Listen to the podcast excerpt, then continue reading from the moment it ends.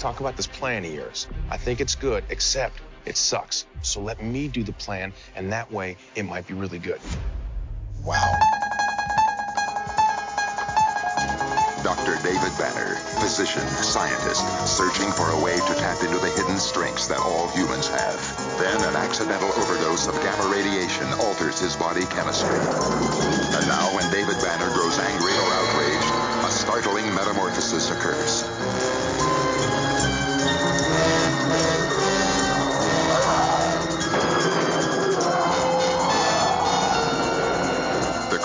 Driven by rage and pursued by an investigative reporter. Mr. McGee, don't make me angry.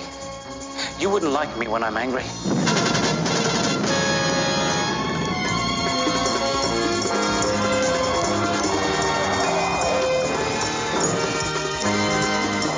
The creature is wanted for a murder he didn't commit. David Banner is believed to be dead, and he must let the world think that he is dead until he can find a way to control the raging spirit that dwells within him. Hello, and welcome to It's Good Except It Sucks, a movie by movie and television series by television series hurtle through the Marvel Cinematic Universe. This time, we're stepping outside the Marvel Cinematic Universe and into the multiverse for a look at The Incredible Hulk, broadcast by CBS between 1977 and 1982, and then again between 1988 and 1990, as part of a sort of intended Marvel television universe that never really took off. Technically, this means it takes place between Foggy Nelson's father opening Nelson's Meats and Isaiah Bradley being released from wherever it was the government were holding him, and then again somewhere between Kilgrave being abandoned by his parents and John Garrett becoming the first Deathlok, and, you guessed it, there's absolutely no crossover with any of them. I'm Tim Worthington, and we'll be finding out what I thought of The Incredible Hulk shortly.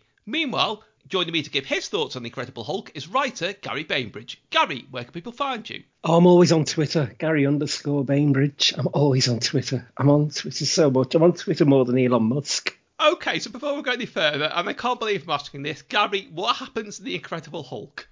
Oh, well, what happens in The Incredible Hulk? Well, I've recently watched the pilot because I haven't watched that for many, many, many years. And in the pilot, Dr. David Bruce Banner is a physician scientist who tries to tap into the strength that lies within us all. But then one day, accidental gamma radiation overdose alters his body chemistry. And now, when Dr. David Banner becomes angry or outraged, a startling metamorphosis occurs and he turns into Lou Ferrigno. And that's basically what happens. And then, you know, that's the Hulk. You've seen the Hulk. Everyone's seen the Hulk. Well, yes, which makes my usual second question with this a bit different. And we already know what you knew about the Hulk before you saw the Hulk on screen because you did the episode on the MCU, The Incredible Hulk, which is a whole other story in its own. So, Gary, when you first saw this, what did you think of it in relation to the Hulk as you knew him from the comics? I remember when they were bringing out the Hulk. I remember seeing, you know, adverts and trailers and what have you for this new Incredible Hulk TV show that was coming on television. I remember thinking, why are they making a TV series about a baddie? Because whenever I saw the Hulk in the comics, he was always an antagonist. He was always fighting the Avengers or he was fighting the Fantastic Four, beating up Thing. And I just thought, you know, he was just sort of this monster who occasionally appeared. And I was aware that, you know, he changed into a man and that kind of stuff. But, you know, I was very young at the time. The only thing I did think was a bit weird about this show is the Hulk talks all the time in the comic books. But in the TV show, all he does is roar. And I thought that seemed a bit of a waste. But okay, I'll, I'll go with it. Yes, there was a story behind him not talking, which we'll come back to, but it's worth saying for the outset because obviously we've already talked on here about the Amazing Spider-Man and the Doctor Strange pilot, and obviously the Captain America pilots as well, and Human Torch, what they never made. Which you know, although Spider-Man was massive, it couldn't really sustain that, and the others didn't really take off. This was huge. In fact, I wonder if it was even bigger over here because one thing that I mainly associate with it is Lou Ferrigno. I mean, I don't think Bill Bixby really kind of embraced the celebrity side of it, but Lou Ferrigno was always on things like Game for a Laugh or he was profiled in the TV Times. You know, you turn over the page from Bruce Forsyth with a chef's hat on making something out of leftovers and the Incredible Hulk in his incredible home. See the man behind the green as he really looks, and he'd be doing that, you know, kind of arms outstretched, shrugging thing in this well-appointed room with a big hi-fi. He seemed to be a really big draw over here, and I do wonder if it slightly had the edge in the UK. Yeah, that's very possible. It certainly is one of those shows that I suppose because it was on prime time in this country, it was just one of those things that really got into the public consciousness. You know, you get a lot of you get like Russ Abbott or, or Benny Hill or those sorts of characters would do their to take offs of the Incredible Hulk. You know, they paint themselves green and go around in ripped shirts, Hmm. and it was just one of those things. Everybody kind of knew who the Hulk was. And I think that's something that's persisted because one thing that really struck me when I was making notes for this was we have to discuss the end music, the Lonely Man theme, which is that incredibly kind of moving, tear jerking piano piece as David Banner, I keep nearly calling him Bruce, is walking away trying to hitch a ride at the end while Ted Cassidy's voiceover says about how you know, some kind of philosophical moral about how society will reject those that don't reject society or whatever. And it's amazing that it's like the same way you mentioned the prisoner, and people will know Patrick McGoohan chased by a big white balloon. If you play that music to people, somehow, even if they've never seen it, they know that's from the Hulk.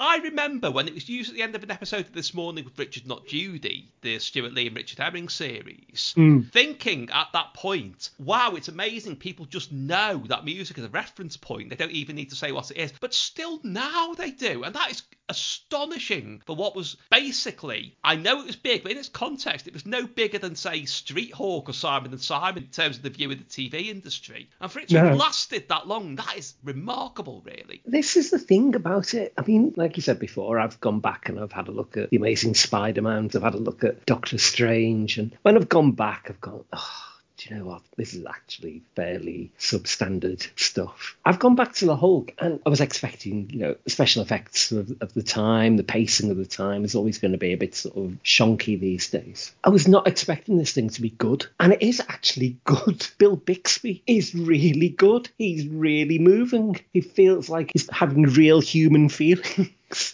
Lou Ferrigno, is, I mean, he's not given a lot to work with, to be fair. He doesn't even do the roars himself, does he? But you get a real sense of it's actually not a bad acting job. You get it from Lou Ferrigno. Okay, he's meant to be, you know, this. He's basically playing a toddler, and he's playing it really well. Yes, I'd agree with that. And I think one thing that really comes across is apparently they had a really strong rapport. And obviously, you know, Bill Bixby had been a big star and things like he was in My Favourite Martian, The Magician, something called The Courtship of Eddie's Father, where I've read the Wikipedia page for that a couple of times. I still don't understand what it was. But Lou Ferrigno, he'd been Mr. Universe and he's in Pumping Iron, the Arnold That's Schwarzenegger right. documentary. But he'd not really acted. But he always says Bill Bixby really, you know, to everyone else on the set, he was kind of just the guy who got painted green and went, Rah! and did the stunts and so on. But Bill Bixby really tried to encourage him as an actor. And he found a sort of niche afterwards as he tried to do sort of more roles like this. Like he was in the disastrous Hercules film that didn't work. Hmm. But he then found this kind of character. He was in things like, for example, King of Queens, the sitcom, as this sort of, he's developed this philosophical big guy. You know, somebody you would expect to be dense and a bruiser, but actually is the thinker in situations. And he does that really well. And it's just really nice that because one person encouraged him, he's found that career path. I get the impression that Bill Bixby was quite a special guy. From everything I've read about him, you know, he's just a really sort of generous and thoughtful guy, but is obviously a real professional as well. I think that comes across. I think that comes across in the humanity of him as David Banner. He feels like a decent man who's caught up in what are pretty tragic circumstances, and that sort of mirrors his actual life because he had an awful, from like the mid 70s onwards, his life was just tragic. He lost his son, his wife committed suicide, he had prostate cancer. It just had this awful, this awful period of about what 15 years, which more or less coincides with him starring in the Hulk. But you are right, he is tremendous. And the really surprising thing, I mean, don't get me wrong, it turned into sort of a formulated show eventually. But in a good way, because you knew what you're expecting. You get a few Hulk outs, there'd always be usually a woman in peril from the bad guys while he was tied up in the yard, and then he turned into the Hulk and rescue her. But the pace is amazing, the direction is amazing. Even in that pilot, which is double length, hmm. it doesn't feel slow at all. The one criticism I would make, having rewatched quite a lot of it recently is now that I think about in America they say they film on the sound stage. And this sometimes it actually is a sound stage. It's like really obvious it's a stage and everything's to be really echoey. It's like, you know, people have kind of a nerve sneering at Doctor Who from around that time for having whatever it is, rubber walls and cardboard monsters. Whereas a lot of American TV had that kind of I don't want to say falseness because that is undermining the actual quality of the programs it's selling them short. But there was an extent that in a different way you knew it was TV to, you know, sort of Blake Seven having fairy liquid bottle guns. it's like the other side of the coin. It was maybe a little too slick, and it just comes across sometimes as should we bother going all the way to the big well equipped studio? No, let's do it in that dairy there. yeah, I think that's it. I think uh, these things always look better when they're on like film stock or they're on NTSC rather than PAL. You know, because it just looks better. It looks more shonky because our resolution was better. no, I love that pilot. At the beginning, it's a really hard watch. It's like the beginning of Up. I say it's like the beginning of Up. It's sort of crossed a little bit with the relationship montage from The Naked Gun. Got that kind of thing. The other thing I noticed about David Banner is this is a guy who really needs to take more care driving because he has two blowouts Yes. in 11 months.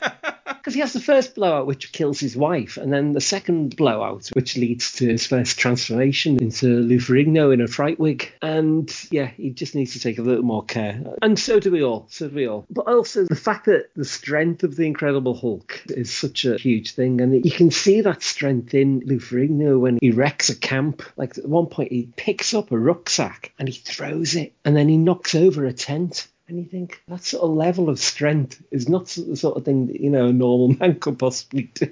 Well, we haven't mentioned Yeah. the third lead figure in this, who is actually involved in the other thing people know about this without ever having seen it, which is "Don't make me angry, you won't like me when I'm angry." Mm. It's obviously Jack McGee, who is a reporter who is determined for some reason, as if he's Woodward and Bernstein, is pursuing the Hulk, as if somehow he's going to win some kind of Pulitzer Prize. Yeah, God knows what he's subsisting on during this time, while he's crisscrossing across the whole of America, following a vague hunch. Now this is the thing. He's not trying to prove that David Banner is the Hulk. He doesn't. He has no idea. In fact, he thinks that David Banner is dead. He thinks that the Hulk killed David Banner and Dr. Elena Marks, who's played by Susan Sullivan, who's also really good in this. She's you know, thrown away in the pilot and she dies, and you know you never see her again. And I'd love to have seen that relationship sort of develop as the show went on. But you know, what do I know? I was only an eight-year-old kid. He's actually the one who causes the accident that leads to the death of Elena Marks. So I don't know. I wonder if there's a part of him that realizes, oh yeah, I probably caused that explosion. They really did enjoy The Fugitive. That TV series, The Fugitive, is a real influence on this. You know, the fact that Banner is moving from one city to another city, a bit like Littlest Hobo.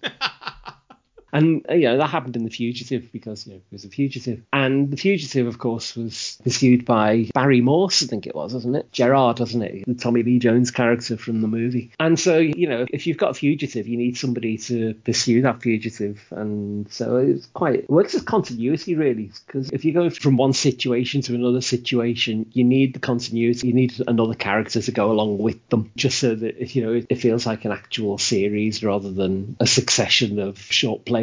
And apparently, I hadn't really seen him in very much else, but Jack Colvin was a very heavyweight actor. He was a, maybe a generation above the kind of Pacino De Niro school of acting, but he was, you know, the equivalent of them 10 years earlier. And yet he's best known in a rare TV role, because apparently it was mostly in theatre, Oh, really? as this kind of bloke in a procession of check jackets. And he really does have that really sleazy look about him as well. He does feel like a proper sleazy journalist. And I know a few sleazy journalists, so I know what I'm talking about. I think part of the beauty of it is, is it's a bit like watching Wile E. Coyote, you know, going after the Roadrunner. There's a part of you that's slightly rooting for McGee to catch up with him. Yes, because it would have been a great confrontation. And part of the excitement of it was always those opening titles with that terrifying sort of hammering piano intro to the, the speeded up version of the end theme. And, you know, the flashes of the X-ray flashes used to genuinely unsettle me when it was first on. The speed of the cutting, it's almost like strobe lights. And there's the, you know, the famous sort of disagreement between the two of them in the opening title. So yeah, it might have worked better if there's a bit more payoff, really. I mean, there was an episode where, because obviously, because of the nature of the show, they don't really, they never really share scenes with each other. But there was an episode where uh, they're in some sort of accident, and this is the point at which McGee finds out that the Hulk actually transforms from a man into the Hulk, and basically Banner has to go across the country with McGee, but Banner is covered in bandages, so McGee never knows who he is. but every so often, you know, obviously he, he transforms into the Hulk and the bandages rip him. We never quite work out where these bandages come from again next time he appears. Maybe they're hanging on the washing line with all the other clothes that he seems to steal.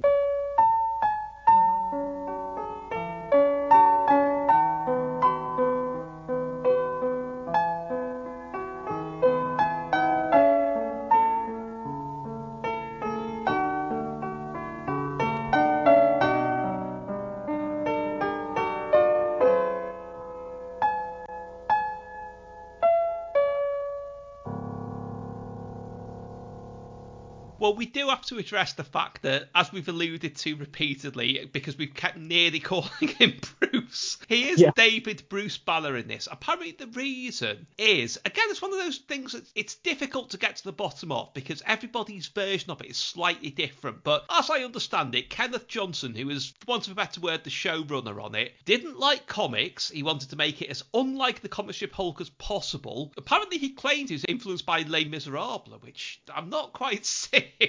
Well, I, I don't know. McGee is Javert following him, following Jean Valjean. I don't know. I can see it. There's not enough songs in it, really. No. but he initially didn't want the Hulk talking because he wanted it to be different than the comics. But when Stan Lee was told that, instead of rejecting the idea as Stan Lee would normally have done, and he did resist other changes, like they wanted to make the Hulk red, apparently, and he said absolutely not. But he had apparently independently been worried about how Hulk smash would sound on television. And I think he was right, really. I know they found a way in the MCU of making, you know, giving him few but effective lines like Quinjet and Puny God, which work. But I think it was the right decision. But also, again, to make it different, he wanted to limit the Hulk's abilities, which actually I think makes it a bit more. You know, if he did sort of the thunderclaps and the bounding and so on, I think it would have taken away from the plot lines quite a lot.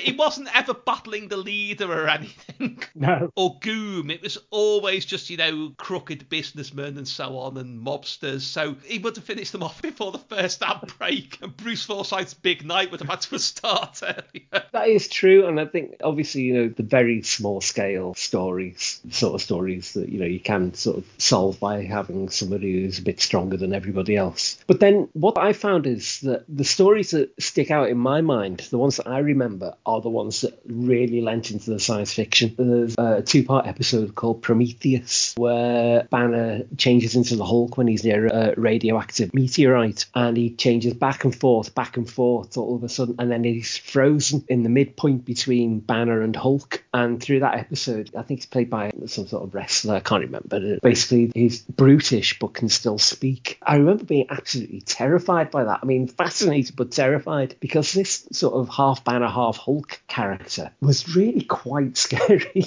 so there was that one. And then there was also an episode called The First, where it's alluded to earlier on in the series that there have been Hulks before the Hulk. Oh, don't they find sort of remnants of one? Yeah, with sort of Native American Hulk. But then later on, they do find an actual guy who used to turn into a Hulk who regains his powers and fights against our modern day Hulk. Actually, the guy who played the Hulk in that was Dick Durock, who was a Swamp Thing. So he's obviously got a thing for huge, shambling green monsters. But again, episodes are quite scary because, you know, you're never really scared that the Hulk was going to come to any sort of harm. But you put a Hulk up against another Hulk, and this is a Hulk who's, who's actually fairly evil. All of a sudden, you're quite. They were the episodes really stick in my mind as a kid. But as we say, they weren't really kind of adjacent to what happened in the comics. And that does bring me back on to the reason, according to Kenneth Johnson, that he changed it from Bruce Banner to David Bruce Banner was that he felt alliterative names were too much of a Marvel thing.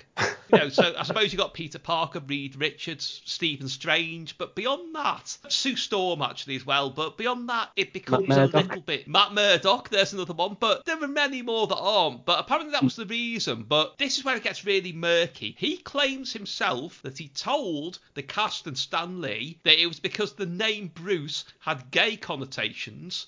Lou Ferrigno was backed that up because he said he was livid about it. But I don't get that because Bruce Springsteen was already a thing by then. You know, at that point, I don't think there was a better example of macho America than this guy with the guitar singing about the steelworks shutting down. Exactly. Oh, you know, Bruce Wayne. I mean, who could be more manly than the 1960s Batman? I'm sorry. So, I mean, that's all very weird, but it did result in a show that worked. So, what do we know? Well, this is it as well. The issue I had with the other adaptations was that they lost the heart of what makes these characters interesting. Spider-Man has got no that sense of responsibility that Spider-Man has, Or the- humour. yeah, or humour, or the arrogance of Doctor Strange. All that stuff is gone. What Kenneth Johnson did with the Incredible Hulk TV show is he stripped away everything that is extraneous everything that is absolutely not needed in the Hulk. And he said, at the core, you know, the Hulk is a curse, and anger is a curse, and that's at the core of the character in the comic books, and that's at the core of this TV show. And he's actually got, you know, he's got it right. You know, the Banner is cursed. He does not want to become the Hulk, and why would you want to become the Hulk? And he was always searching for a cure in the comic books and he's searching for a cure in this. That's it. He's a decent man who, through an accident with gamma radiation, has become this hulking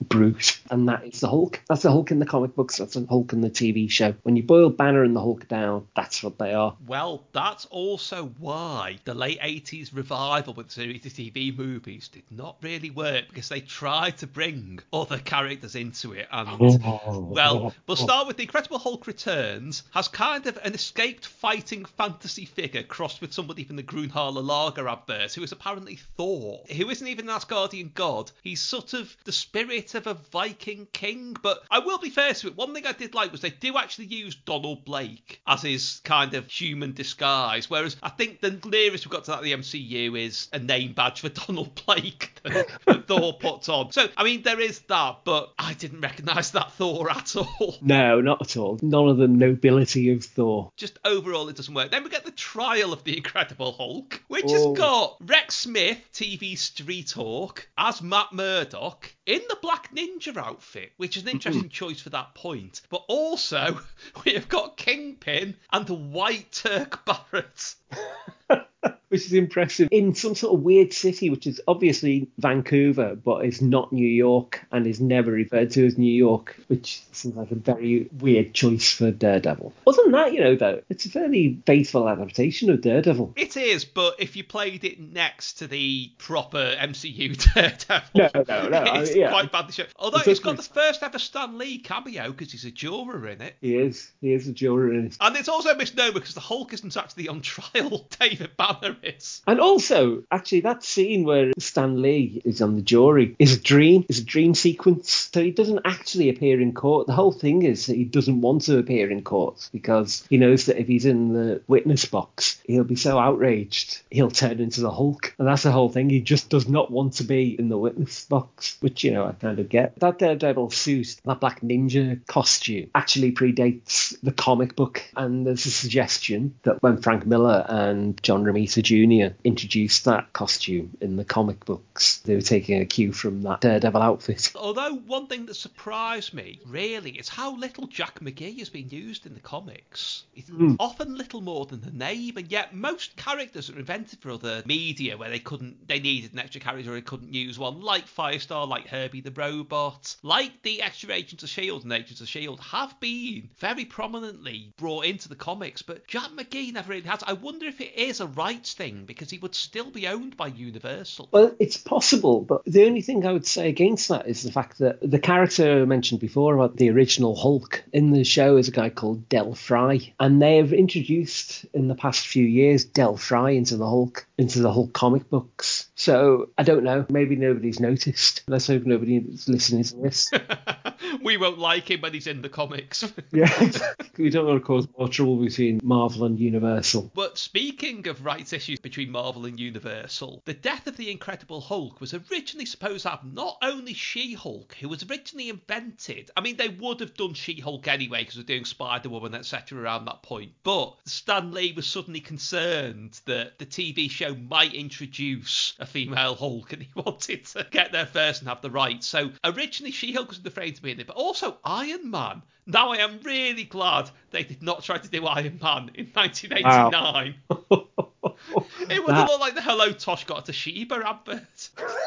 It would look like one of the Shogun warriors, wouldn't it? That's what it'd end up looking like. You've just got a guy basically dressed up in plastic. That would not work, would it? And there were plans for a further one where I mean, the death of the Incredible Hulk is sort of metaphorical in that it sort of ends with you not sure whether Bruce has been fatally injured or not, but he kind of says, I'm free, I'm free of him. And there was going to be another one where it turned out, oh no, he was fine after all. And look, the Hulk's back as well, but that didn't happen. But they're not bad. Especially they're not bad for TV movies, but they did sort of seem to set the tone that the majority of movies based on Marvel characters would go down until I was going to say until the first Iron Man film, you know, until the MCU started proper. But I think there's a lot that Blade got right and the X Men, and of course the Spider Man films as well. But you know, even after them, there were so many things like Nicolas Cage in Ghost Rider where it was like they had all of the dots in place, but they couldn't join them. You have to take the source material seriously. You don't have to take the content of it completely seriously. But what you have to think about when you're making one of these things, and I'm speaking from my vast experience of making these things, obviously. When you're making these things, you have to take into account what made these things popular in the first place. Why is this an intellectual property that I want to exploit? Why do people like this? Why do people like The Incredible Hulk? Why do people like Spider Man? If you don't understand that, then you're never going to make a decent adaptation. You know, and at that point, you can make all the changes that you feel you need to make because it's for TV or because you're making a Spider Man movie, you want the Green Goblin, then you definitely tie their origins in with each other because otherwise it's just a bit weird. You know, that's what you have to do. You have to start from the position where you understand why these characters are beloved. And if you don't do that, then you might as well just make up your own guy and put your own costume on him and do whatever you like, and it'll be another Hancock, won't it? But it is testament to how well they did with this and how seriously, even if they disregarded a lot of the source material, they took the character. Was that there's so many nods towards it in the Marvel Cinematic Universe, particularly one of the strengths of that very first Hulk movie is that things like, you know, you've got the opening titles sort of mirror the opening titles of the Incredible Hulk series. The theme appears a couple of times, you know, the closing theme. Jack McGee appears talking to Jim Wilson in one scene, you know, which is That's- another bizarre character to bring in, and they've never done anything else with. There's You Won't Like Me When I'm Hungry. You know, there are all these references to it. And then in She Hulk, we get the episode that starts with the opening of the 70s TV series, The Savage She